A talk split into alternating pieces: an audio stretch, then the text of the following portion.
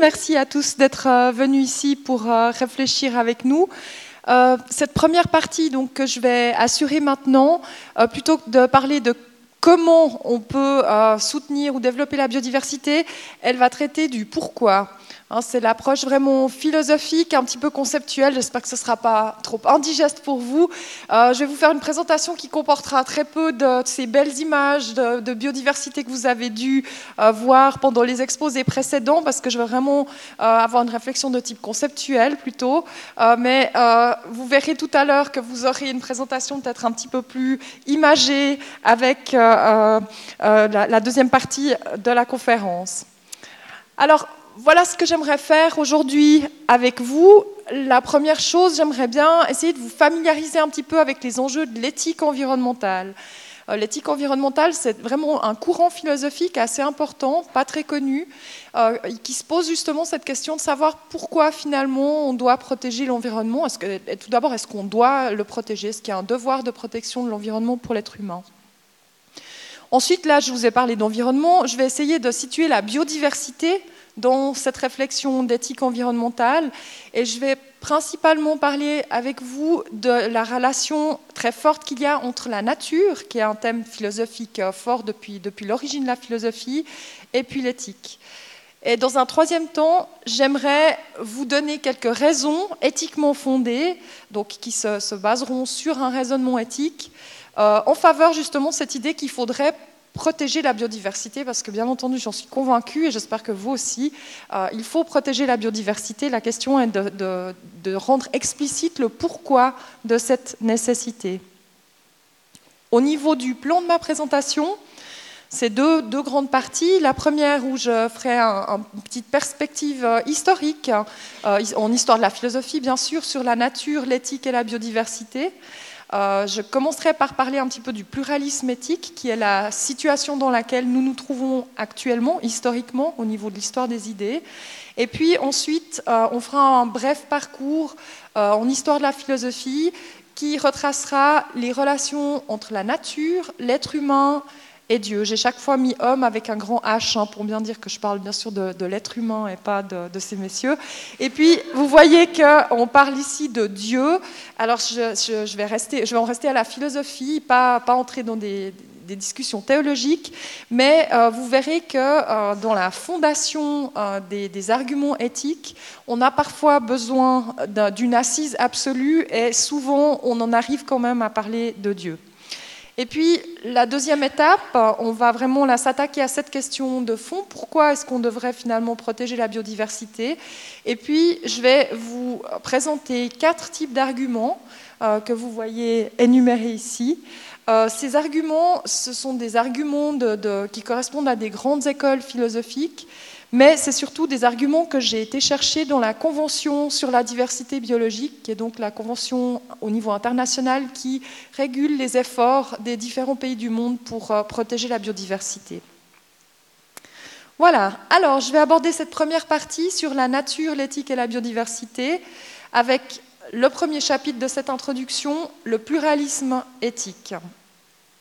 Alors, on peut partir du principe que, de manière générale, il y a un accord sur cette position, nous devons protéger la nature. Hein. Je vais partir de la nature, on arrivera à la biodiversité par la suite.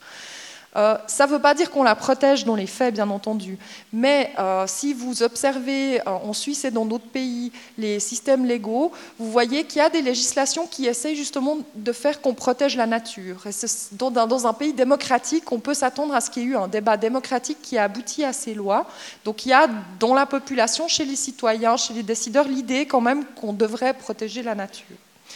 Par contre, euh, si on creuse un petit peu plus euh, sur cette idée qu'on devrait protéger la nature, en discutant avec les gens, et ça, il n'y a pas besoin d'être philosophe, simplement en discutant autour de soi, on se rend compte qu'il y a des grandes euh, différences d'opinion sur le pourquoi. Pourquoi est-ce qu'on devrait protéger la nature? À quel niveau? Quel est exactement notre devoir?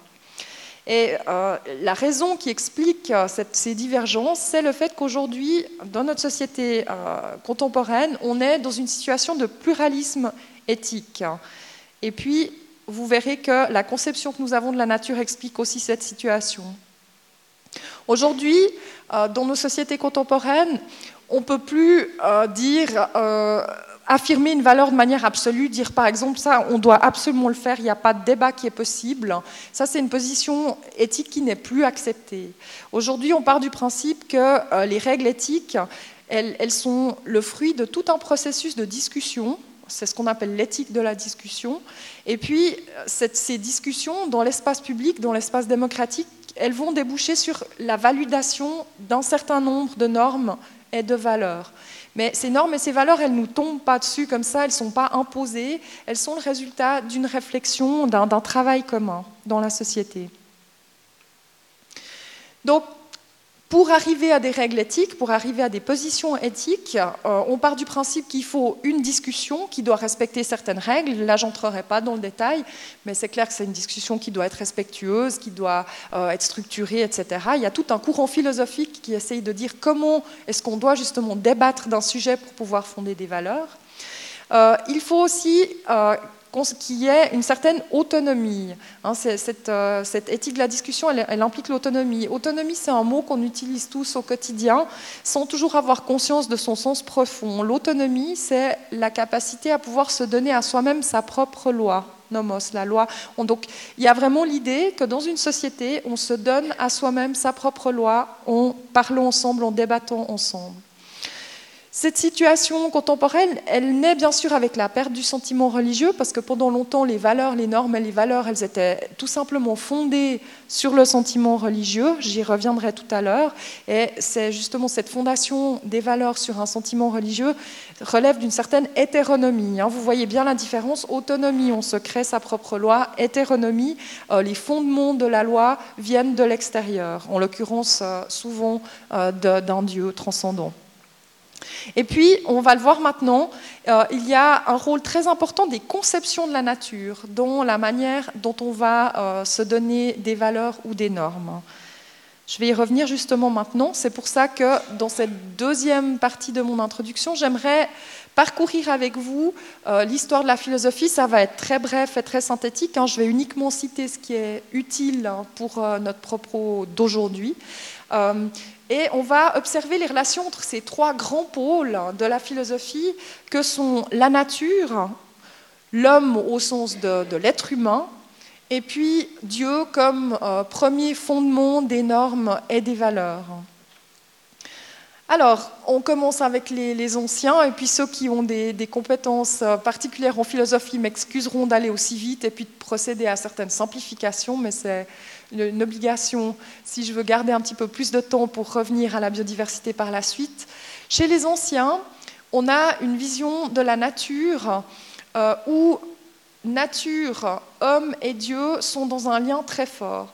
Cette nature chez les anciens, c'est la, la physis, c'est une nature qui est habitée, qui est habitée par des valeurs, qui est habitée par Dieu, ou ce qui tenait lieu de Dieu euh, à l'époque pour les anciens. Hein, chez Platon, c'est le, démiurge. Donc, euh, euh, ce n'est pas évidemment le Dieu chrétien, mais c'est, je dirais, une, instance qui, est source des, normes, qui est source des valeurs pour les êtres humains. Et donc, cette nature, elle est, empreinte de Dieu, elle est empreinte de, cette dimension de valeurs qui, qui rend les valeurs possibles. Et c'est pour ça qu'on parle d'une nature qui est aussi un cosmos. C'est euh, un système organisé euh, au sein duquel l'être humain trouve une place.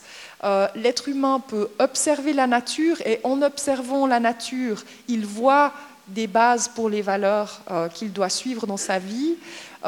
chez les anciens, la cité elle-même, le, lieu de vie des êtres humains, est, calqué sur l'organisation de la nature. Donc vous voyez qu'il y a vraiment, une, union entre la nature, l'homme et Dieu. La nature, elle est habitée par les valeurs. Chez Aristote, par exemple, euh, il y a une finalité dans la nature. Chaque, être vivant possède une finalité interne qui va, qui va l'aider à se développer dans sa vie propre. Et euh, c'est vraiment je dirais, une espèce de, guide interne qui permet à chacun de se développer. Dans un contexte comme celui-ci, c'est évident qu'il y a un respect pour la nature, parce que si vous voyez euh, quelque chose qui vous dépasse dans la nature, si vous voyez euh, quelque chose qui vous aide à prendre vos décisions au quotidien dans la nature, vous allez respecter la nature, vous allez être dans un lien fort avec la nature, vous allez l'observer pour voir ce que vous devez faire dans votre quotidien. Et puis il y a aussi un accès direct aux valeurs, puisque cette nature, elle reflète les valeurs qui vous aident dans votre vie quotidienne, dans vos choix quotidiens. Eh bien, vous allez, en contemplant la nature, vous allez trouver des réponses à vos questionnements euh, moraux. Donc c'est une situation, je dirais, euh, relativement confortable, on verra comparativement à notre situation contemporaine, où euh, vraiment l'homme a sa place dans la nature et il peut lire dans la nature des réponses à ses questions. Ensuite, euh, quand on sort justement de cette période euh, de, la philosophie ancienne, il y a deux grandes ruptures. Et là aussi, je suis de nouveau très, hein, euh, c'est clair que je caricature un petit peu, mais il y a deux grandes ruptures qui vont modifier la relation entre l'homme, la nature et le divin. La première rupture, c'est le, christianisme, hein, donc la, la, sortie de l'Antiquité avec le christianisme, et puis une séparation extrêmement forte que le christianisme va apporter entre Dieu et la nature. Le Dieu des chrétiens, c'est un Dieu qui est transcendant, c'est-à-dire qu'il n'est pas dans la nature. Il a créé la nature, bien entendu, mais il n'est pas dans la nature. Euh, je veux dire, si on simplifie un petit peu dans une vision enfantine, euh, on voit le Dieu, il est au ciel. Hein. je veux dire, c'est vraiment, il n'est pas, il n'est pas dans la nature qui nous environne, le Dieu des chrétiens. Et par contre, si, l'être humain veut aller à la source des valeurs, aller au fondement euh, qui lui apporte les réponses à ces questions, euh, cet homme, il va justement plus regarder la nature. Il va, il va regarder le ciel directement vers le ciel. Il va chercher directement un contact avec Dieu. Donc, on a une rupture à la fois entre Dieu et la nature, mais aussi entre euh, la nature et l'être humain, puisque le L'aspiration de l'homme, ça va être de chercher les réponses à ces questions en Dieu. Avec Descartes, on a une, euh, plus tardivement, bien sûr, on a une poursuite, hein, mais une radicalisation de cette situation, puisque Descartes va définir l'être humain comme pure pensée. Hein. vous, vous, avez peut-être tous fait la philo à l'école, hein, cogito ergo sum, je pense donc je suis. Donc euh, c'est l'idée qu'il euh, y a une séparation totale entre l'esprit qui est la caractéristique de l'homme, l'homme comme pensée, l'homme comme esprit, et puis la matière, qui est la caractéristique de la nature. Donc on retrouve chez Descartes vraiment cette scission très forte, hein, ce dualisme entre, entre l'esprit et la matière, entre Dieu, l'homme et la nature. Et puis euh, avec Descartes, on a euh, une approche très anthropocentrique, c'est-à-dire qu'on va, on va se pencher sur l'homme, on va euh, s'intéresser moins à la nature. En fait, l'enjeu philosophique, l'enjeu moral, il est tout entier dans l'homme. Alors, évidemment, ces ruptures, elles ont des conséquences fortes sur la manière dont on va voir la nature. Cette nature, pour les chrétiens, elle peut être considérée, elle est souvent considérée comme une vallée de larmes. Hein. Ce n'est pas, pas, pas un, univers facile, la nature dans le christianisme, c'est un univers difficile. C'est l'univers où l'homme euh, vit cette vie, où il va chercher Dieu, où il ne va pas toujours le trouver, mais où il va le chercher en tout cas hors du monde, hors de la nature, parfois en, s'exilant justement de ce monde. Et puis chez Descartes, la nature, c'est de, la pure matière. Il n'y a plus d'esprit dans la nature, la nature n'est plus habitée, elle est vide de valeur. Et d'une certaine manière, ça a apporté un point assez positif, hein, puisque ça a permis à l'être humain de considérer la nature comme une ressource et de développer toute une série de techniques et de compétences scientifiques, tout simplement parce que la nature était désacralisée et qu'on pouvait la manipuler avec bien entendu tous les excès qu'on connaît aujourd'hui, mais je dirais dans un premier temps, ça a quand même apporté quelque chose de positif. Rupture du lien homme-nature, je l'ai dit, donc plus du tout d'accès, cet accès de contemplation de la nature qu'on trouvait chez les anciens, elle, va disparaître progressivement dans la philosophie moderne. Et puis la recherche des valeurs, elle est uniquement dirigée vers un Dieu qui est transcendant. Donc transcendant, je ne sais pas si c'est un terme qui fait sursauter certains, ça veut dire qu'il est hors, au dehors de la nature. Hein. Un Dieu qui transcende la nature, c'est qu'il est au-delà. Alors, Nouvelle rupture, fin de l'hétéronomie. Vous voyez que jusqu'à maintenant, euh, avec euh, la philosophie des anciens et puis le christianisme et, euh, Descartes, on est dans l'hétéronomie. Hein. La source des valeurs, elle est toujours à l'extérieur. Cette hétéronomie, elle va être renversée en plusieurs étapes. Là, je vous en ai cité deux qui sont des grandes étapes de l'histoire de la philosophie, mais on pourrait bien sûr en citer d'autres. Euh, c'est Nietzsche qui va démonter euh, le rôle euh, de Dieu dans la fondation de la morale.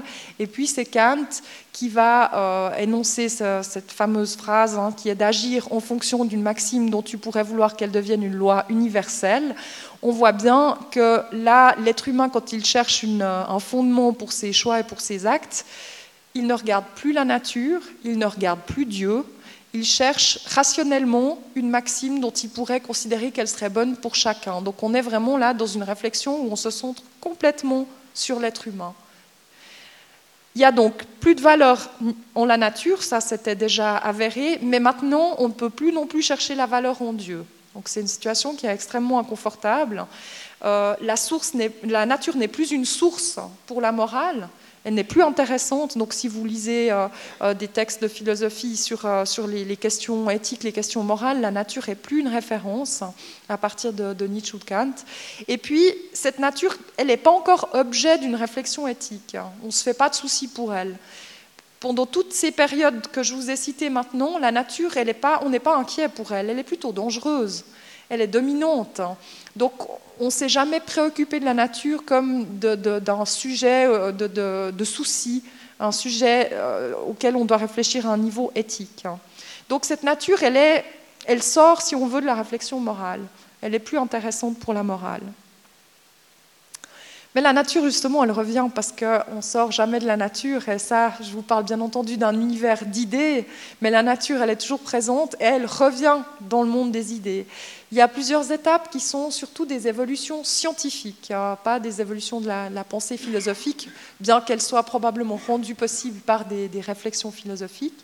La première révolution, c'est Darwin, hein, la réintégration de l'homme dans la nature. Cet homme qu'on avait voulu sortir comme ça de la nature pour qu'il aille vers Dieu, euh, tout d'un coup, il est brutalement réintégré dans la nature. On se rend compte que la nature, c'est un processus euh, dynamique et puis que l'homme euh, on, est finalement sorti à un certain stade, mais qu'il a ses racines dans cette nature, qu'il a des, frères et des sœurs dans cette nature. Il y a ensuite une, je dirais, l'émergence de la biologie comme, comme science forte, comme science dominante par rapport à la physique. Si vous observez la philosophie de Descartes, c'est une philosophie qui est très influencée par la physique. Ce qui l'intéresse, c'est la matière, c'est le mouvement, c'est la mécanique. Et euh, la biologie va présenter une nouvelle image de la nature comme une nature vivante. Justement, c'est la nature de Darwin, cette nature qui, euh, qui abrite un processus absolument fascinant d'évolution. Et on va se pencher sur cette nature comme une nature vivante. Et puis, euh, on va passer, et là on arrive euh, à, des périodes historiques beaucoup plus familières, de la biologie à l'écologie, en découvrant que la nature, non seulement elle évolue dans le temps, mais elle est aussi euh, le fruit de toute une série d'interactions entre différents systèmes, de toutes sortes de, réseaux, de relations entre les êtres vivants. Et on va avoir tout d'un coup une, impression d'immense richesse, d'immense dynamisme de la nature avec les découvertes de l'écologie. Il y a aussi une découverte fondamentale euh, qui a des, enjeux, euh, un écho philosophique euh, incroyable, c'est quand on a tout simplement quitté la Terre pour aller sur la Lune, puis qu'on a vu cette Terre finie, ronde, unique, seule, comme ça, au milieu de cet univers inhabitable, inhabité, qui nous repousse, eh bien, cette nature-là, tout d'un coup, on s'est rendu compte, la nature, c'est notre planète, c'est notre maison, c'est notre refuge. C'est quelque chose de limité, c'est cette sphère limitée et, perdue dans, l'univers. Et puis, corollaire de, cette découverte, bien entendu, la crise environnementale avec euh, les attentes à la nature. Tout d'un coup, cette nature qu'on croyait si forte, si menaçante, eh bien, elle devient euh, fragile, elle est en danger. Voilà, donc toute cette, euh, je vous ai fait un petit slide qui synthétise ce que je viens de vous dire. Hein. la nature, tout d'un coup, elle est englobante, elle comprend l'être humain puisqu'il est le fruit de l'évolution, elle est unique, elle est précieuse, elle est fragile, elle est menacée. Et ça, dans l'histoire de la pensée, c'est une révolution. Jamais on n'a perçu la nature de cette manière-là. Il y a donc un lien qui est retrouvé entre l'homme et la nature, puisqu'on en fait partie, on s'est rendu compte qu'on en faisait partie. Non seulement on fait partie de son histoire euh, par l'évolution, mais aussi on fait partie euh, de ses différents systèmes, on est en réseau avec elle, on interagit avec elle comme les autres euh, êtres vivants. Il y a un nouveau potentiel pour voir de la valeur dans la nature, parce que si on dit que la nature, elle est unique, on dit qu'elle est précieuse, on dit qu'elle est fragile, ça, ça donne de la valeur d'une certaine manière. Et puis surtout, il y a une demande éthique, c'est-à-dire qu'on va considérer maintenant la nature comme un objet de préoccupation morale, puisque cette nature est menacée, on se fait du souci pour elle, et elle, est enfin, euh, elle devient enfin l'objet euh, de l'éthique. À la biodiversité maintenant, et on va entrer dans le vif du sujet, il faut que je me dépêche. la biodiversité. Alors, la biodiversité, elle est emblématique de cette nouvelle nature que je viens de vous décrire. Parce que la, notion de biodiversité, elle s'inscrit justement dans cette euh, vision d'une nature vivante et systémique. Euh, dans biodiversité, il y a bio, hein, c'est un terme qui, s'apparente à la vie et qui décrit la, nature par le biais de, de sa dimension vivante. Euh, la biodiversité, elle a aussi un lien avec cette conception de la nature comme euh, système, puisque euh, c'est tout le contraire d'une nature homogène. c'est une nature qui est structurée, qui a des échanges et qui, qui recèle une richesse. Ensuite, cette biodiversité, elle fonctionne comme un critère de santé de la nature. la nature, elle est menacée. Comment est-ce qu'on sait qu'elle est menacée? Comment est-ce qu'on sait qu'elle va mieux? Euh, eh bien, la biodiversité, elle permet de nous dire cela, elle permet de nous donner un bulletin de santé de la nature. Donc, elle est aussi complètement liée à cette notion de la nature comme fragile. Et puis, la biodiversité, elle a une dimension normative. Elle a un rapport aux valeurs et aux normes parce qu'elle permet justement de suivre l'évolution de la santé de la nature, de dire par exemple attention, la nature est malade, la nature est fragile, elle va pas bien, euh, et puis de faire un, suivi de, cette évolution de la nature en disant par exemple avec ces mesures-là, la nature va mieux. Donc, quelque part, protéger la biodiversité, c'est protéger la nature. Et pour moi, fondamentalement, derrière ce terme contemporain de biodiversité, il y a la nature dans sa nouvelle perception contemporaine, comme je dis tout à l'heure, hein, cette nature précieuse, unique, menacée. Alors, pourquoi on doit la protéger, cette euh, biodiversité? Je vais passer maintenant à la deuxième partie. Et on va aborder justement cette fameuse convention sur la diversité biologique. Alors cette convention, vous en avez beaucoup entendu parler ces derniers temps avec Nagoya. Euh, quelques petits rappels. Euh, donc tout d'abord, je reviens sur ma, thèse de départ. Hein. S'il y a une convention de ce type-là qui a été euh, réalisée, qui a été signée, c'est bien qu'il y a en tout cas un accord minimal sur cette position éthique. Nous devons protéger la biodiversité, sinon on ne serait pas parvenu à ce résultat. De nouveau, je différencie bien, c'est au niveau des idées. Hein. Ça ne veut pas dire qu'on la protège vraiment, cette biodiversité, on y reviendra tout à l'heure. Cette convention, elle date du fameux sommet de la Terre hein, en 92. Euh, elle a pour objectif de conserver la biodiversité, mais aussi de l'utiliser de manière durable et de partager euh, les bénéfices qui sont tirés de son exploitation. Et puis, vous voyez, elle est signée par 168 pays, donc c'est quand même pas rien. Là, il y a eu un moment, en tout cas, un peu magique de, de consensus autour de ce thème. Alors, dans le préambule de cette convention, comme dans tous les préambules de convention, il y a toujours une série d'énumérations de grands principes sur lesquels les parties signataires se sont mises d'accord. Et c'est ceci maintenant que je vais passer en revue avec vous pour vous montrer les différents arguments qui se trouvent dans cette euh, convention. Alors, ça va être un petit peu, je vais chaque fois vous citer euh, des extraits et puis après les commenter. Il y a un premier argument qu'on trouve dans cette convention et dans tous les débats sur la biodiversité, c'est l'argument utilitariste. Alors je cite ici, vous pouvez lire avec moi. Donc c'est les partis, hein, reconnaissant qu'un grand nombre de communautés locales et de populations autochtones dépendent étroitement et traditionnellement des ressources biologiques. Je vais vous en citer encore deux autres et je reviendrai euh, pour le commentaire. Reconnaissant que des investissements importants sont nécessaires pour assurer la conservation de la diversité biologique, dont on peut escompter de nombreux avantages sur les plans environnemental, économique et social. Et puis un peu plus loin, consciente du fait que la conservation et l'utilisation durable de la diversité biologique revêtent la plus haute importance pour la satisfaction des besoins alimentaires, sanitaires et autres de la population de la planète, qui ne cesse de croître, et que l'accès aux ressources génétiques et à la technologie, ainsi que leur partage, sont de ce fait indispensables. Alors pourquoi on protège la, biodiversité? Ben, Simplement parce qu'on en a besoin. Ça, c'est un premier argument. La biodiversité, là, elle est considérée comme une ressource. Donc ça peut nous rappeler un petit peu d'une certaine manière la nature de Descartes. Hein. C'est pour ça que je voulais dire que ce n'est pas forcément négatif. C'est la nature comme euh, euh, une ressource qu'on peut exploiter, qu'on peut utiliser. Elle est à la fois indispensable, donc c'est une ressource vitale, mais elle est aussi pourvoyeuse de bénéfices. Hein. elle nous apporte aussi quelque chose en plus. On est là, vous le voyez, dans une perspective anthropocentriste, on pense avant tout à nos propres intérêts, de nouveau, moi je ne porte pas de jugement de valeur là-dessus, c'est un argument qui est réel et qui se tient.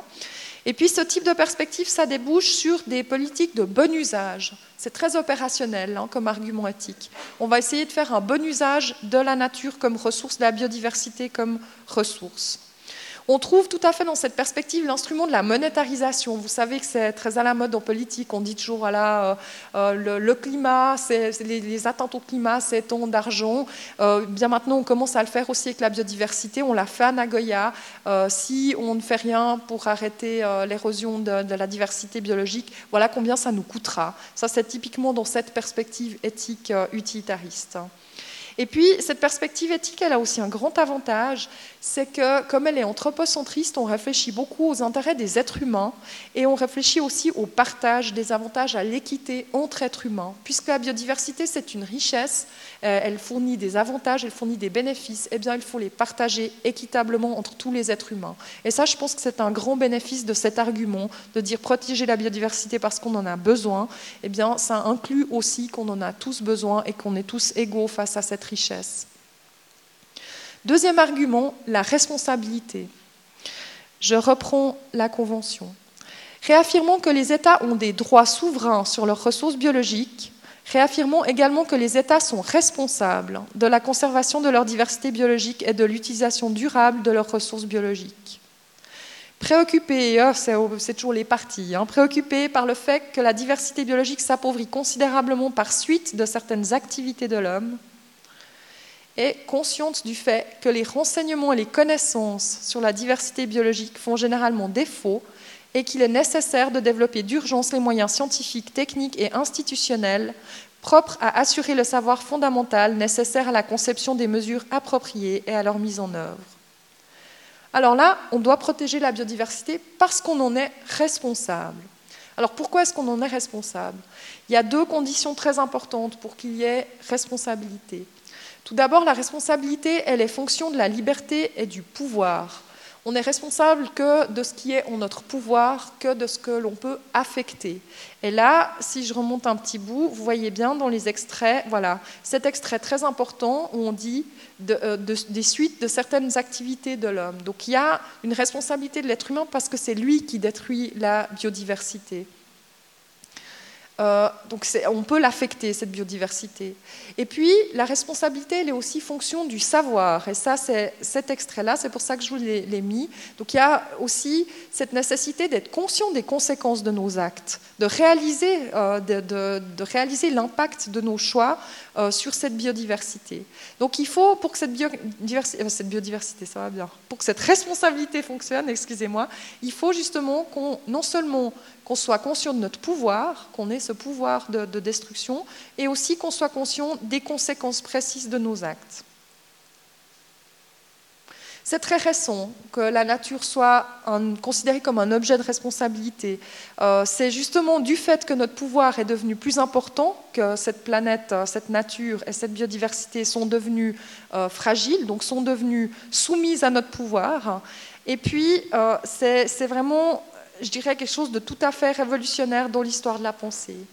La biodiversité, elle fonctionne dans ce contexte-là comme un révélateur. Elle a un rôle d'alarme et puis elle a un rôle d'indicateur. Donc quand on voit qu'il y a un problème avec la biodiversité, on peut se mobiliser et on peut suivre euh, l'évolution de la nature. Troisième argument, l'argument patrimonial. Ils sont tous liés les uns aux autres. Hein. Alors, je vous reviens à cette convention déterminée à conserver et à utiliser durablement la diversité biologique au profit des générations présentes et futures. Ça, c'est l'argument des générations futures. Donc on doit protéger la biodiversité pour les générations futures ou au nom des générations futures. Là, on a l'idée de la biodiversité ou de la nature comme un patrimoine. C'est un patrimoine à transmettre. On se rend compte aussi que notre pouvoir de nuisance, il porte sur plusieurs générations. Et là, c'est très particulier avec la biodiversité, il y a cette notion d'irréversibilité. Quand une espèce disparaît, c'est irréversible. Et euh, on a déjà cette expérience d'espèces qu'on a connues nous et que nos enfants ne connaîtront pas. Et il y en a de très nombreuses. Donc cette notion d'irréversibilité, elle met justement en valeur, si on veut, les, droits, les intérêts des générations futures qui doivent être considérés de manière équitable. De la même manière que tous les êtres humains ont le droit de profiter des avantages de la biodiversité aujourd'hui dans le monde, les êtres humains qui viendront après nous, il n'y a pas de raison qu'ils n'aient pas les mêmes droits. Donc on doit aussi respecter ce droit des générations futures de pouvoir bénéficier de la biodiversité. J'arrive au dernier argument, l'argument de la valeur intrinsèque. Ça, c'est l'argument le plus exotique, je dirais, dans notre euh, perspective philosophique actuelle, mais pourtant cet argument est aussi cité dans la Convention pour la biodiversité. Je reviens à cette convention, donc je cite de nouveau l'extrait du, préambule. Consciente de la valeur intrinsèque de la diversité biologique et de la valeur de la diversité et de ses éléments constitutifs sur le plan environnemental, génétique, social, économique, scientifique, éducatif, culturel, récréatif et esthétique. Vous voyez bien que la deuxième partie de cette phrase euh, concerne plutôt des thèmes anthropocentrés. Hein. ça, c'est des intérêts humains. Mais on dit tout au début de la phrase qu'il y a une valeur intrinsèque euh, de la biodiversité. Ça, c'est très très fort comme argument. C'est de dire simplement qu'on doit protéger la biodiversité parce qu'elle a une valeur en soi. En soi, ça veut dire pas pour nous, en tant que tel. Et là, cet argument-là, il signifie qu'on essaie de sortir de l'anthropocentrisme et de refuser l'utilitarisme, c'est-à-dire qu'on prend plus en compte la question des intérêts. Au-delà de nos intérêts, même si on n'avait aucun intérêt en jeu, on doit respecter la biodiversité, on doit respecter la nature pour elle-même. Et d'une certaine manière, affirmer cela, ça veut dire qu'on réintroduit une valeur dans la nature. On dit la valeur, elle est dans la nature, elle ne dépend pas de moi. Elle, m'est donnée, elle je suis confrontée à cette valeur et je ne peux pas la nier. C'est aussi le retour à une certaine forme d'hétéronomie. Hein, je vous l'ai dit tout au début, euh, l'hétéronomie, c'est le fait que la valeur, elle vient d'ailleurs, elle ne dépend pas de moi. Donc là, on accepte l'idée qu'il y a une valeur dans la nature qui est face à nous et que nous devons respecter.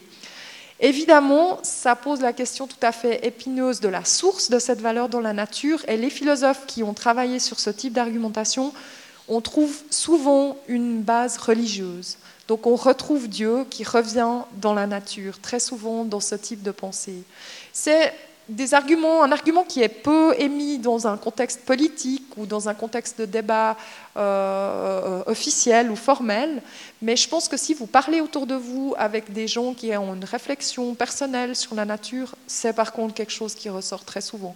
C'est tout le cheminement notamment d'une personnalité comme Philippe Roch, qui pendant euh, son travail euh, officiel euh, dans l'administration, je pense, a très peu utilisé ce type d'argumentation, mais qui maintenant est devenu porteur de ce message et qui a écrit justement un très beau livre sur cette question de, de la nature et de la spiritualité.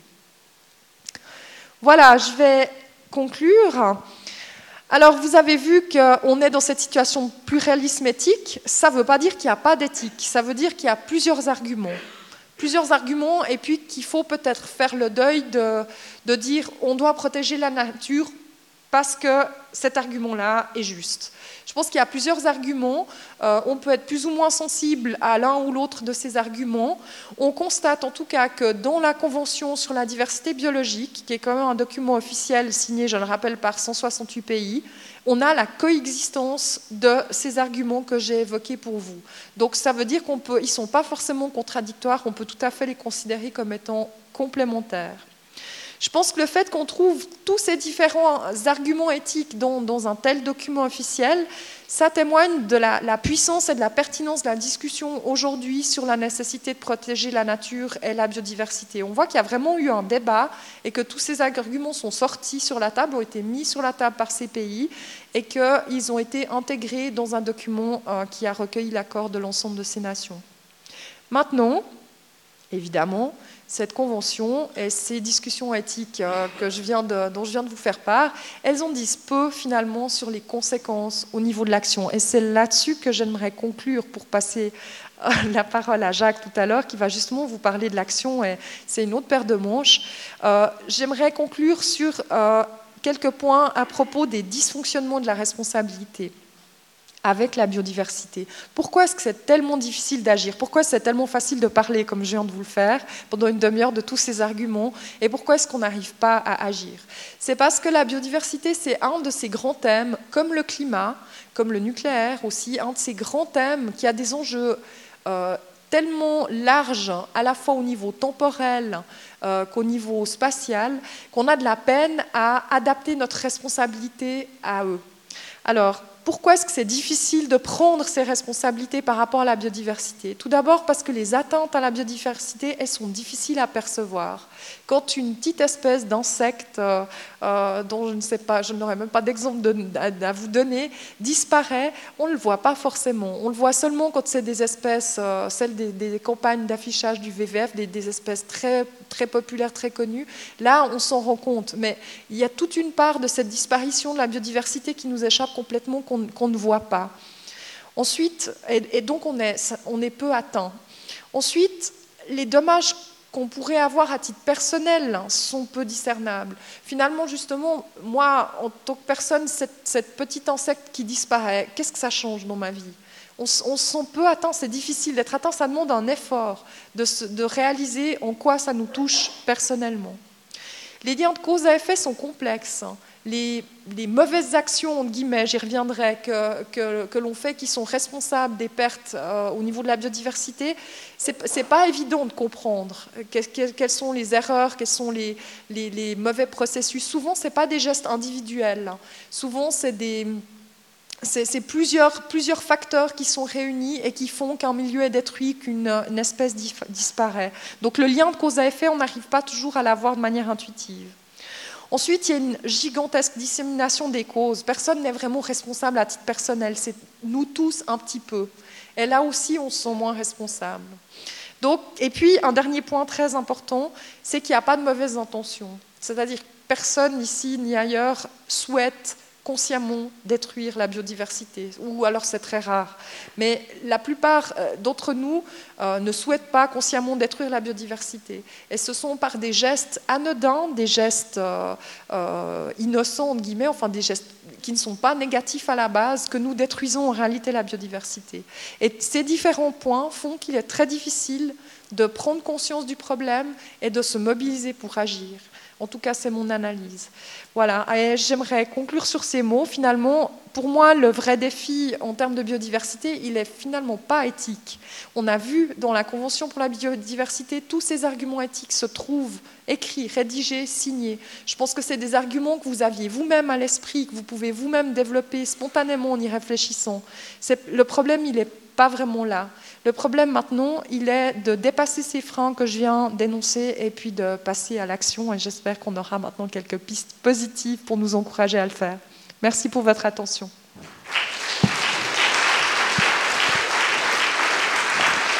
Merci beaucoup euh, pour cette introduction et puis merci beaucoup à Adèle d'avoir planté le décor aussi euh, brillamment et de façon aussi euh, construite et intéressante. Alors, euh, je voudrais juste euh, dire peut-être un mot de plus sur la personne qui vous parle maintenant. Je n'ai pas une thèse en biodiversité, ce n'est pas mon sujet euh, privilégié. mon sujet privilégié, c'est l'écologie d'une manière générale. Et au travers du travail que nous accomplissons à la Revue Durable, nous abordons tous les sujets. Et là, je vais vous présenter une série de réflexions sur des mesures pratiques qu'effectivement on peut essayer de, de prendre pour préserver la biodiversité dans le cadre d'une réflexion beaucoup plus globale qu'on mène euh, sur la problématique euh, écologique d'une manière générale. Alors oui, euh, beaucoup de choses ont déjà été dites. La nature est fragile, elle est en danger, et je commence de manière brutale par un indicateur qui le, montre. C'est que vraisemblablement, nous avons déjà, comme pour le climat, franchi la ligne rouge en matière de, perte de, biodiversité. Donc les, données fossiles montrent qu'il y a un taux d'extinction normal des, espèces qui, accourt. Pour les espèces marines, c'est à peu près 0,1 à 1 extinction par million d'espèces marines par année. Pour les mammifères, c'est 0,2 à 0,5 extinctions par million euh, d'espèces par année. Aujourd'hui, on estime qu'on est à plus de 100 espèces en moyenne par million d'espèces qui disparaissent chaque année. Et on estime que c'est déjà 10 à 100 fois supérieur à la limite qu'il n'aurait jamais fallu euh, euh, franchir. Au XXIe euh, siècle, environ 30% des espèces mammifères, d'oiseaux et d'amphibiens sont menacées d'extinction. je dirais quelques mots tout à l'heure pour essayer de comprendre pourquoi c'est si grave. Euh, comme pour le changement climatique, ce sont clairement les activités humaines qui sont en cause dans euh, cette situation. Et on identifie cinq causes principales. Euh, le changement climatique lui-même, la fragmentation des habitats, ça c'est souvent dû à la reconversion d'espaces naturels pour les besoins d'urbanisation ou aussi pour les besoins de l'agriculture, la pollution, la surexploitation des ressources, on surexploite les sols, on surexploite les mers, et finalement, un paramètre un petit peu différent, qui est dû à la mondialisation des transports, c'est à la prolifération des espèces invasives qui déstabilisent complètement les équilibres des écosystèmes. Alors, durant cette présentation, euh, j'aimerais euh, voilà, vous faire part de euh, quelques, quelques, entrées pour réfléchir à la prise en charge de ce problème, pour essayer d'inverser la tendance. Alors, j'aimerais vous introduire à la notion de service écologique et je crois que j'ai compris que c'était une approche assez utilitariste. Euh, j'aimerais ensuite euh, euh, aborder l'un de ces services que nous rendent les écosystèmes tous les jours, qui est, ils nous aident à nous sentir bien dans notre peau, ils favorisent le bien-être. J'aimerais insister sur, ce, sur cette entrée-là. Ensuite, c'est la, la page un peu la plus réjouissante de ma présentation, c'est la revitalisation ou la restauration des écosystèmes, ça marche, ça marche très très bien. Euh, beaucoup des dommages que l'on cause à l'environnement sont réversibles. Donc j'aimerais documenter ce point un petit peu. Vous parlez un petit peu d'économie, donc là on va parler un petit peu de ce qui s'est passé à Nagoya et effectivement aborder un point de vue assez utilitariste. Et puis, euh, donc j'étais venu, peut-être certains d'entre vous étaient là en janvier 2008, vous parler du climat. Euh, le climat, par contre, euh, plus que la biodiversité, est vraiment un sujet fétiche à la revue durable. Euh, j'aimerais évoquer un petit peu les liens que nous voyons entre le climat et la biodiversité. Et puis en arrière-fond, j'aimerais vous convaincre justement de, lever quelques-uns des freins qui ont été évoqués et de vous persuader que la question de la préservation de la biodiversité nous, nous concerne tous et que chacun d'entre nous peut plutôt faire partie de la solution plutôt que du problème. C'est tout à fait possible. J'aimerais aussi euh, ajouter une petite touche un peu différente. Euh, tous les arguments qu'on a entendus, et la plupart de ceux que je vais vous donner sont des arguments très rationnels. Euh, pendant que je préparais ce, dossier sur la biodiversité, j'ai lu un livre tout à fait remarquable, sans doute beaucoup d'entre vous l'ont lu. C'est Les Racines du ciel de, Romain Gary, qui a obtenu le prix Goncourt en 1956. Et donc ça, c'est une citation tirée de, ce roman, je, je vous laisse la lire. Et c'est un roman extraordinairement euh, contemporain. Et euh, au moment où je lisais ce livre, je ne pouvais m'empêcher de faire le rapprochement entre euh, la conférence internationale qui sert de point de repère au héros de ce roman qui s'appelle François Morel et ce qui s'est passé au moment du sommet de Copenhague. Dans les deux cas, on mise beaucoup sur une conférence et dans les deux cas, c'est un échec. Mais ce n'est pas une raison pour abandonner la partie. François Morel, justement, incarne l'homme qui ne s'est pas désespéré, même quand, manifestement, il y a très très sérieusement péril dans la demeure. Donc c'est un petit peu le, message sous-achant que j'aimerais euh, vous transmettre. Alors j'ai essayé d'égayer ma présentation avec quelques photos sympathiques, notamment de, papillons. Ça c'est un argus bleu, pour ceux qui, qui connaissent, c'est en fait un tout petit papillon, très commun. Et pourquoi on s'intéresse à la biodiversité commune? Alors en fait, euh, la biodiversité commune, pour la définir, bah, c'est tout simplement la biodiversité qui a autour de nous quand on sort dans la rue, quand on se promène. Euh, et elle se comprend tout simplement par opposition à la biodiversité euh, qui est protégée dans des espaces qui, qui sont spécifiquement dévolus à la tâche d'étudier ou de sauver la biodiversité, donc les réserves de biosphère, les parcs nationaux, ou par opposition à ces espèces emblématiques comme le loup, le lynx ou l'ours, euh, qui attire beaucoup l'attention. En fait, c'est toute la biodiversité à laquelle il faut s'intéresser et qu'il faut essayer de protéger. Dès lors que toute la biodiversité est menacée, euh, il faut s'intéresser à la biodiversité la plus commune, même celle qui se trouve dans l'immédiat, euh, dans notre environnement très très proche. Voilà. Alors, pourquoi? Moi aussi, je vais, ça va être un petit peu le trait d'union entre les les deux présentations. Moi aussi, j'ai un chapitre Pourquoi faut-il préserver la, biodiversité? Et pour ça, je vais vous introduire à la notion de service écologique que Adèle n'a pas mentionné. Dans notre dossier, nous, évoquons deux grands, chapitres de, solutions. Et pendant très longtemps, euh, et l'un d'entre eux, ce sont les services écologiques. Pendant très longtemps, euh, c'était pas si facile quand même d'expliquer de, façon simple pourquoi il faut préserver la biodiversité. Alors c'est vrai qu'Adèle l'a fait de façon très très claire, mais les arguments philosophiques ne sont pas, pas, forcément des arguments qui portent euh, euh, si facilement. Depuis 2005, depuis l'apparition d'un gros rapport qui a été publié sous l'égide des Nations Unies, la réponse est devenue plus simple. Tout simplement parce que la biodiversité nous rend à tous d'irremplaçables services. Alors, la biodiversité, justement, c'est écrit dans le texte de ce rapport, c'est le fondement des services écologiques auxquels le bien-être humain est intimement lié. Et c'est grâce à ces millions d'organismes vivants qui sont à la surface de la Terre ou à, la surface des mers, et aux milliards d'interactions qu'il y a entre, entre ces organismes vivants, que les êtres humains peuvent prospérer. Parce que c'est de l'interaction, de ces milliards d'interactions, que sont nées, il y a à peu près 10 000 ans, des conditions stables qui ont permis à l'être humain de justement de se développer et de prospérer jusqu'à produire la société actuelle. C'est grâce à ces services dus à cette biodiversité que l'air est respirable, que l'eau est potable, que les sols sont fertiles, que les terres sont productives, que les mers sont généreuses et que le climat est stable. Donc il faut comprendre que c'est vraiment le manteau vivant à la surface du globe qui procure euh, ces services auxquels la physiologie humaine est adaptée. Et si euh, les interactions entre ces espèces sont déstabilisées au point que euh, les mers deviennent moins généreuses, que les sols deviennent moins fertiles, que, ou, que, la terre devient moins productive, etc., etc., les conditions physiques même dans lesquelles l'être humain euh, vie vont devenir de plus en plus compliquées à gérer et certainement de moins en moins agréables.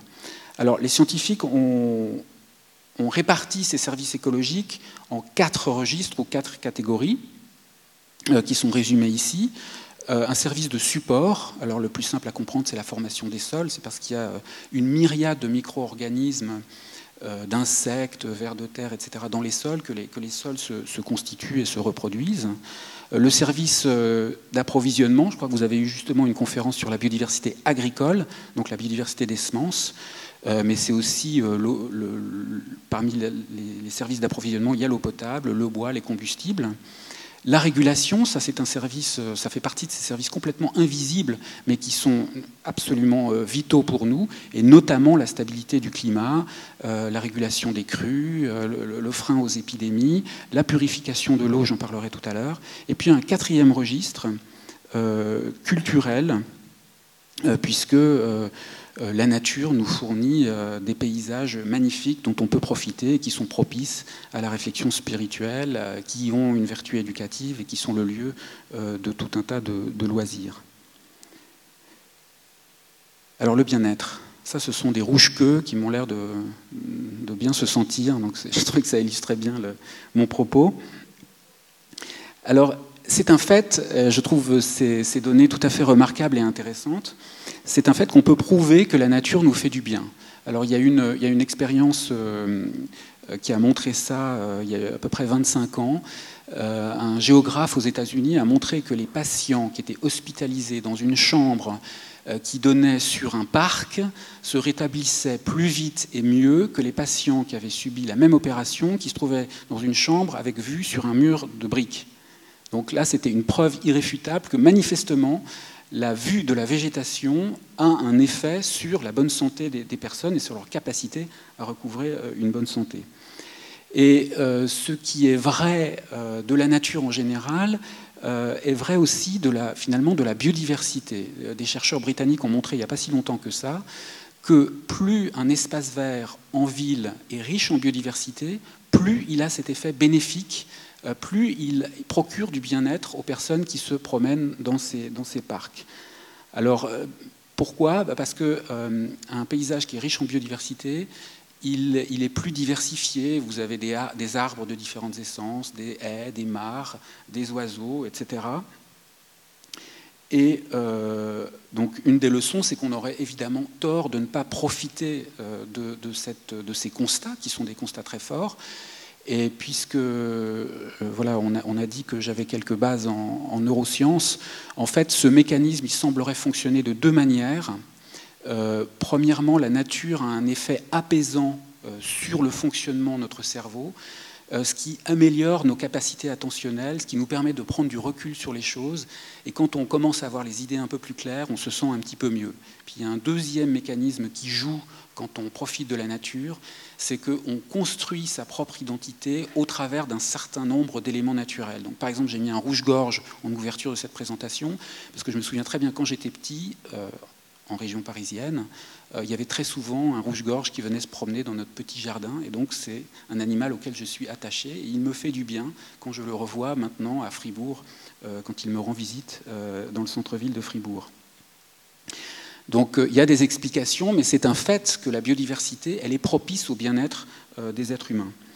Et une euh, étude suisse récente qui s'appelle Biodiversity a montré que les, urbains, les citadins, formulent, sans connaître évidemment ces théories, formulent une demande explicite pour des paysages qui sont plus diversifiés. Donc à gauche, c'est un paysage urbain qu'ils rejettent, donc en gros, c'est un gazon avec euh, quelques arbres plantés au milieu. Et à droite, c'est un, paysage qui ressemble à un fouillis, euh, évidemment euh, propice à une beaucoup plus grande biodiversité. Et ça, c'est le type de paysage qui est plébiscité par les gens auxquels on demande un avis sur le type de paysage qu'ils veulent voir en centre-ville. Donc là aussi, il me semble qu'il y a des conséquences politiques évidentes à, tirer de ce genre de données. Voilà, donc un petit intermède de Romain Gary. Donc ça, c'est une référence à, François Morel euh, qui, ne désespère pas et qui continue de, s'engager le plus possible pour qu'on préserve la biodiversité. Alors maintenant, la revitalisation des milieux. Euh, je, vais vite parce que je crois que le temps est un petit peu compté, mais en gros, euh, maintenant, il est prouvé, par exemple, au travers du comptage de papillons, que quiconque sur son balcon ou dans son jardin, en centre-ville, euh, adopte des pratiques plus écologiques ou plus naturelles euh, pour gérer son espace naturel, fait venir une population statistiquement plus importante dans, son, dans son jardin. Alors on peut très facilement imaginer, alors des pratiques plus écologiques ou naturelles, c'est tout simplement pas utiliser de pesticides, pas passer son temps à tondre la pelouse, laisser un coin avec des ronces et des orties si euh, on est des milliers de personnes, comme c'est le cas en Angleterre par exemple, à adopter ce genre de pratiques, eh bien on a un effet très très fort sur euh, les populations de tout un tas d'espèces. Et vous avez une conférence qui vous a, je crois, renseigné sur la richesse euh, du milieu, finalement, du milieu naturel et de la biodiversité, y compris en centre-ville. Alors, ce qui est vrai pour l'action individuelle, elle est vraie aussi quand on engage des programmes de restauration de d'écosystèmes, notamment dans le milieu agricole. Euh, il y a un programme suisse de sauvegarde de la perdrix grise hein, qui existe depuis, je pense, une vingtaine d'années. Euh, la perdrix grise est une espèce emblématique qui intéresse énormément de gens. Euh, alors, d'un certain côté, on peut dire que cette opération n'est pas un véritable succès parce que la perdrix grise en Champagne genevoise ne revient pas vraiment, ou c'est très très très difficile de la faire revenir et de la maintenir en vie. Par contre, toutes les opérations qui sont menées pour créer euh, énormément de jachères florales, euh, des talus bas, euh, des, zones où on laisse justement la biodiversité s'épanouir, eh bien font revenir des quantités folles d'insectes, de petits mammifères, de passereaux migrateurs. Alors à Genève, le cas est vraiment exceptionnel puisqu'on a à peu près sur cette zone où, ce programme a lieu en Champagne, 17% des surfaces agricoles qui sont en surface de compensation écologique. Euh, ailleurs en Suisse, c'est plutôt de l'ordre de 1%. Et les spécialistes qui, euh, plaident pour qu'on augmente ce genre de surface pour faire revenir la biodiversité en zone agricole, puisque c'est beaucoup en zone agricole que la, biodiversité est détruite, euh, disent qu'il faudrait environ 10% de surface de compensation écologique. Donc là, on voit qu'au niveau politique, il y a une mesure très claire à promouvoir. Il est aussi intéressant de noter que euh, ce n'est pas l'agriculture biologique qui permet en tant que telle de faire revenir ce type de biodiversité sauvage. C'est vraiment des bandes euh, laissées en bordure des champs cultivés qui sont capables de faire revenir cette biodiversité. Un autre euh, exemple qui est étayé dans le, dans le, numéro qu'on a publié, c'est donc de, de, programmes qui apportent énormément de choses intéressantes. C'est le programme de sauvegarde du saumon de l'axe euh, Loire-Allier. Donc le, saumon sauvage qui remonte la Loire et puis qui ensuite remonte sur ces zones de frayère en amont de l'Allier. Euh, est, un, est, un, poisson tout à fait exceptionnel, puisque dans la mer, il fait euh, environ 5000 km pour aller euh, se nourrir, hein, dans une certaine phase de son existence, et pour remonter, pondre ses œufs, il doit se coltiner 900 km de, de fleuve, avec en moyenne un obstacle tous les 3,4 km. Alors, des obstacles, il y en a beaucoup, mais évidemment, le plus redoutable, ce sont des barrages. Et ce qui est vraiment intéressant dans ce programme, c'est qu'il a été, euh, il, est mené depuis, euh, je pense, euh, bientôt une trentaine d'années par des, écologistes, dont un Suisse qui s'appelle Roberto Eppel. il a fallu se battre contre un projet du gouvernement français qui voulait évidemment, au contraire, ajouter des barrages pour produire de l'électricité. Et les, défenseurs d'une autre vision de la gestion de l'écosystème fluvial ont tellement bien travaillé qu'ils ont convaincu le, gouvernement français de complètement revoir sa copie. Et au lieu d'ajouter des barrages, ils ont fait ça. Ils ont fait sauter le, barrage.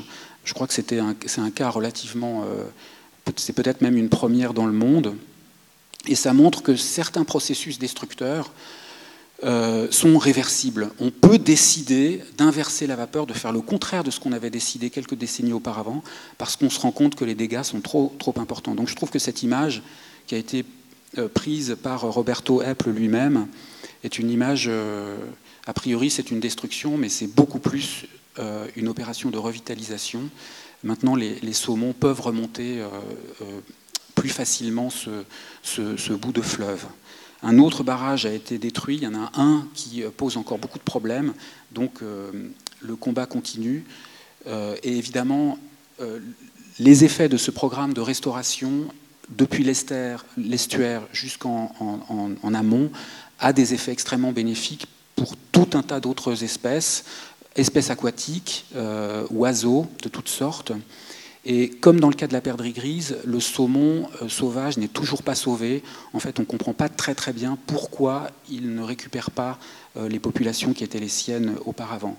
Parce qu'en fait, évidemment, le problème, il n'est pas seulement euh, au niveau du fleuve, il est aussi en pleine mer, où la surpêche provoque des déséquilibres considérables et on ne sait pas très bien dans quelle mesure ou de quelle manière plutôt cette surpêche pourrait affecter notre saumon. Alors voilà, c'est euh, une phrase qui pourrait s'appliquer à, Roberto Eppel, sauf que là, on se situe aussi toujours dans cette euh, problématique des services. C'est-à-dire que si on, améliore euh, l'écosystème fluvial, eh bien, notamment, on, on améliore la situation de tout un tas d'autres poissons, dont des poissons qui étaient aussi en voie de disparition, mais qui n'intéressent pas beaucoup de monde parce qu'ils sont moins emblématiques que le saumon. Et il y a toute une activité économique qui peut être restaurée autour de ces autres poissons, sans parler évidemment de, l'attrait touristique du, lieu. Alors, euh, ça, c'est pas l'image usuelle qu'on a des gratte-ciel de, New York. ce, sont des, ce, sont des, collines boisées euh, qui servent de, de, purification, de purificateur de l'eau que boivent les New-Yorkais. Donc, je ne sais pas si le chiffre vous dit grand-chose, mais euh, avec ce, ce, système de, récupération d'eau, euh, des réservoirs qui, ont été installés depuis 1920 récupèrent, je crois, 4,9 millions de mètres cubes d'eau par jour euh, qu'utilisent les, habitants de New York.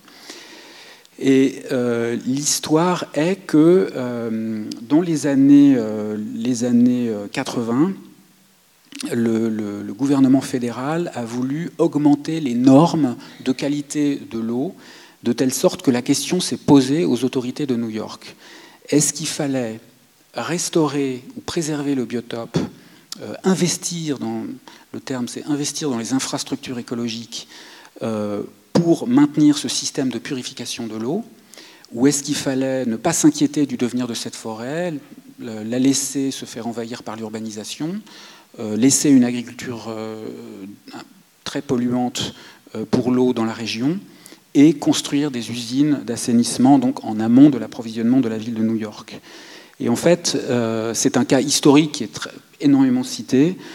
Euh, on a comparé les coûts des deux solutions. Alors, il aurait fallu 3 à 8 milliards de dollars pour construire l'usine et 300 millions par an pour l'entretenir. En revanche, il fallait seulement de 1 à 1,5 milliard pour restaurer le bassin versant. Donc les New-Yorkais, qui sont des gens euh, très pragmatiques, ont dit bah, ça coûte beaucoup moins cher de préserver euh, cet écosystème. Donc là, on est vraiment, je crois on peut vraiment le dire, on est dans l'utilitarisme le plus, euh, le plus pur. Ça coûte beaucoup moins cher et c'est la démonstration parfaite de préserver cet écosystème. Et là où, à mon avis, les, New-Yorkais sont, sont, plus que gagnants, c'est qu'en en fait, il ne faut pas seulement calculer le, le, gain de la préservation de cet écosystème pour ce service-là, mais vous pouvez imaginer à quel point, euh, je vous ai dit tout à l'heure que la nature produisait du bien-être sur les urbains, eh bien, ces montagnes se trouvent à proximité de New York, il n'y a rien de plus facile que d'aller y faire un tour, et euh, l'apport ici euh, pour le bien-être des, personnes est absolument évident. Et à Nagoya, un rapport a été publié pour essayer de euh, finalement de systématiser cette approche. Une des raisons pour lesquelles la nature est très souvent détruite, c'est qu'on ne mesure pas le coût de ce qu'on va détruire. On s'intéresse uniquement aux gains qu'on va obtenir, parce qu'à la place, par, exemple, on mettra une, route, une, usine euh, ou, je ne sais pas, simplement euh, de l'habitat. Si on compare les coûts, euh, de destruction avec la préservation et tout en trouvant évidemment d'autres solutions pour les besoins qui doivent être remplis, on, euh, on s'apercevra qu'il est toujours plus intéressant de préserver euh, ce genre d'écosystème. Alors, je ne sais pas si j'ai le temps parce que je ne maîtrise pas du tout cet aspect. Quelqu'un crie hein, si je. Alors ça, c'est aussi un, un exemple qui est documenté dans, le numéro qu'on a sorti sur la biodiversité, mais il ne fait pas partie du dossier parce qu'a priori ça n'avait rien à voir. Faléa, c'est un, village euh, très étendu euh, au sud-ouest du Mali. Et malheureusement pour les habitants de ce village, qui donc, euh, vous voyez sur cette photo, c'est un écosystème qui se porte très très bien, avec, euh, je ne vous cite pas tous les animaux qu'il y a là, mais on ne les rencontre pas ici euh, à Lausanne, l'oryx, le phacochère, le porc-épic, la gazelle, le chacal, le chimpanzé, le cynocéphale, le singe noir, le singe rouge, etc. etc. Donc c'est un lieu extrêmement riche en biodiversité et où euh, se pratique une agriculture traditionnelle et probablement aussi un peu de, chasse, j'imagine. Donc c'est un lieu totalement préservé. Et malheureusement pour les habitants de, ce village, on a trouvé de l'uranium euh, dans le sous-sol. Alors Areva, euh, ou à l'époque portait un autre nom, mais peu importe, aujourd'hui c'est Areva, ne s'est pas intéressé à cet uranium. L'actualité nous indique qu'Areva est plutôt au Niger en ce moment. Euh, parce que cette zone est très enclavée. Donc ça coûtait très très cher, il n'y a pas de route, il n'y a rien, il n'y a pas de communication, euh, d'y accéder pour aller chercher cet uranium. Mais bien entendu, puisque les besoins énergétiques de nos sociétés ne cessent de croître, euh, le, disons, le, gain à investir dans ce genre de lieu augmente. Et une autre entreprise, Rockgate, une entreprise canadienne, a obtenu les droits d'exploitation. Et en fait, je ne suis pas spécialiste du droit coutumier en Afrique, mais apparemment, le gouvernement a le droit, sans consulter les populations locales, de donner ses droits à une entreprise étrangère moyennant évidemment, euh, j'imagine, euh, des impôts euh, tout à fait intéressants pour le gouvernement du pays. Donc du coup, les populations dans ce village n'ont absolument pas leur mot à dire. Du jour au lendemain, ils voient arriver des machines géantes qui vont excaver le sous-sol, avec évidemment des conséquences qu'on peut imaginer sur le devenir de la biodiversité de leur, de leur habitat et lieu de vie. Euh, suite, euh, alors, pourquoi nous avons publié un, mini dossier sur, euh, sur cet exemple? Eh bien, parce que une association s'est mise sur pied pour essayer d'obtenir un financement pour faire une étude point zéro pour voir quel est l'état de, cet écosystème avant qu'on commence à, disons, interférer très fortement, j'utilise des euphémismes volontairement, avec, avec l'écosystème. Et euh, grâce à la journaliste française qui s'appelle Agnès Sinaï, qui a euh, fait en grande partie cette enquête pour nous, euh, elle, a pu obtenir du groupe vert, hein, le groupe vert des eurodéputés à Bruxelles, un financement pour cette étude point zéro. Et ça, c'est relativement unique. Et moi, ce que j'espère, c'est qu'il fasse également une étude du coût de ce qu'on va perdre parce qu'on va détruire cet environnement euh, pour y chercher de l'uranium qui ne sera absolument pas utilisé par ces gens-là. Donc les, ceux qui vont profiter euh, sont peut-être au Canada ou ailleurs, mais ils ne sont surtout pas dans ce pays. Euh, et pour essayer de, comparer justement les gains avec les pertes de, sur ce cas particulier. Alors ça, c'est juste un exemple d'application potentielle de cette démarche. Peut-être on pourra en discuter. Beaucoup de, personnes sont horrifiées par la démarche qui consiste à donner un prix, donc une valeur monétaire, à la nature. Pour eux, c'est absolument un sacrilège, il ne faut absolument pas faire ça. Mais en parlant à, la personne qui est le porte-parole, en quelque sorte, de l'association qui défend les intérêts de ces villageois euh, en Europe, il s'appelle Mani Camara, il me dit c'est la seule façon de convaincre le gouvernement que peut-être il a tort de euh, laisser euh, un tel environnement se faire dévaster euh, pour aller y récupérer l'uranium.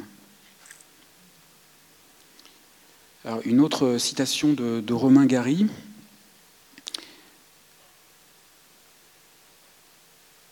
Qui, voilà, qui parle un petit peu un autre langage. J'aimerais vous évoquer les, liens avec le changement climatique. Euh, je vous ai dit, il y a cinq causes majeures de destruction de la biodiversité. L'une d'entre elles, c'est le changement climatique. Alors pourquoi, moi, sans hésiter, je mettrai le paquet sur le changement climatique? Euh, D'abord parce que euh, si on ne résout pas le problème du changement climatique, on ne résoudra aucun problème. Le, changement climatique surdétermine tous les autres problèmes. La biodiversité ne résistera pas si on a un réchauffement trop fort à l'échelle du XXIe siècle. La deuxième raison, c'est qu'on euh, a dépassé le seuil qu'il n'aurait pas fallu dépasser en matière de biodiversité. On l'a aussi fait, de façon peut-être encore plus grave, avec le climat. Le seuil à ne pas dépasser en matière de réchauffement climatique, c'est une concentration de gaz à effet de serre dans l'atmosphère. Cette concentration, elle est estimée à 350 parties par million de CO2 équivalent. Aujourd'hui, on est déjà à 396 euh, ppm. Et on en ajoute à peu près euh, deux par an. Si on veut revenir d'ici la fin du siècle à 350, il faut que, au niveau global, les émissions commencent à baisser à partir de 2015. Donc on voit qu'on sait que dans le domaine du climat, l'urgence est absolument extrême. Donc je mettrai le paquet sur, cette, sur, cette, euh, sur ce facteur-là. Et la troisième raison pour laquelle je mettrai le paquet sur, cette, euh, sur ce facteur-là, c'est qu'il nous oblige à avoir une approche systémique, tous azimuts, dans tous les domaines. Et ça, ça veut dire l'urbanisme, le transport, l'habitat, l'agriculture, l'industrie et le mode de vie, le mode de vie de chacun d'entre nous. Il est évident que si on fait ça, on, on aura également une influence sur les autres paramètres qui sont destructeurs de biodiversité. Alors ça peut paraître trop ambitieux, ça peut paraître trop angoissant, mais moi, je pense qu'il n'y a rien d'insurmontable à créer euh, d'autres modes de vie qui sont moins émetteurs de, gaz à effet de serre. et qui sont destructeurs de la biodiversité. Et rien ne devrait plus nous réjouir que la perspective de changer de modèle de développement dès lors que le modèle de développement actuel crée autant de, problèmes. Euh, et en résumé, peut-être qu'on pourra explorer euh, dans, la discussion, euh, il y a trois niveaux d'action. Il y a le niveau individuel, donc qui commence notamment avec des pratiques plus écologiques dans son coin de verdure, si on a la chance d'en avoir un. Mais le niveau individuel, en fait, c'est le mode de vie. C'est des choix très structurants qui vont faire qu'on va avoir un impact plus ou moins important en termes d'émissions, en termes de, destruction de biodiversité.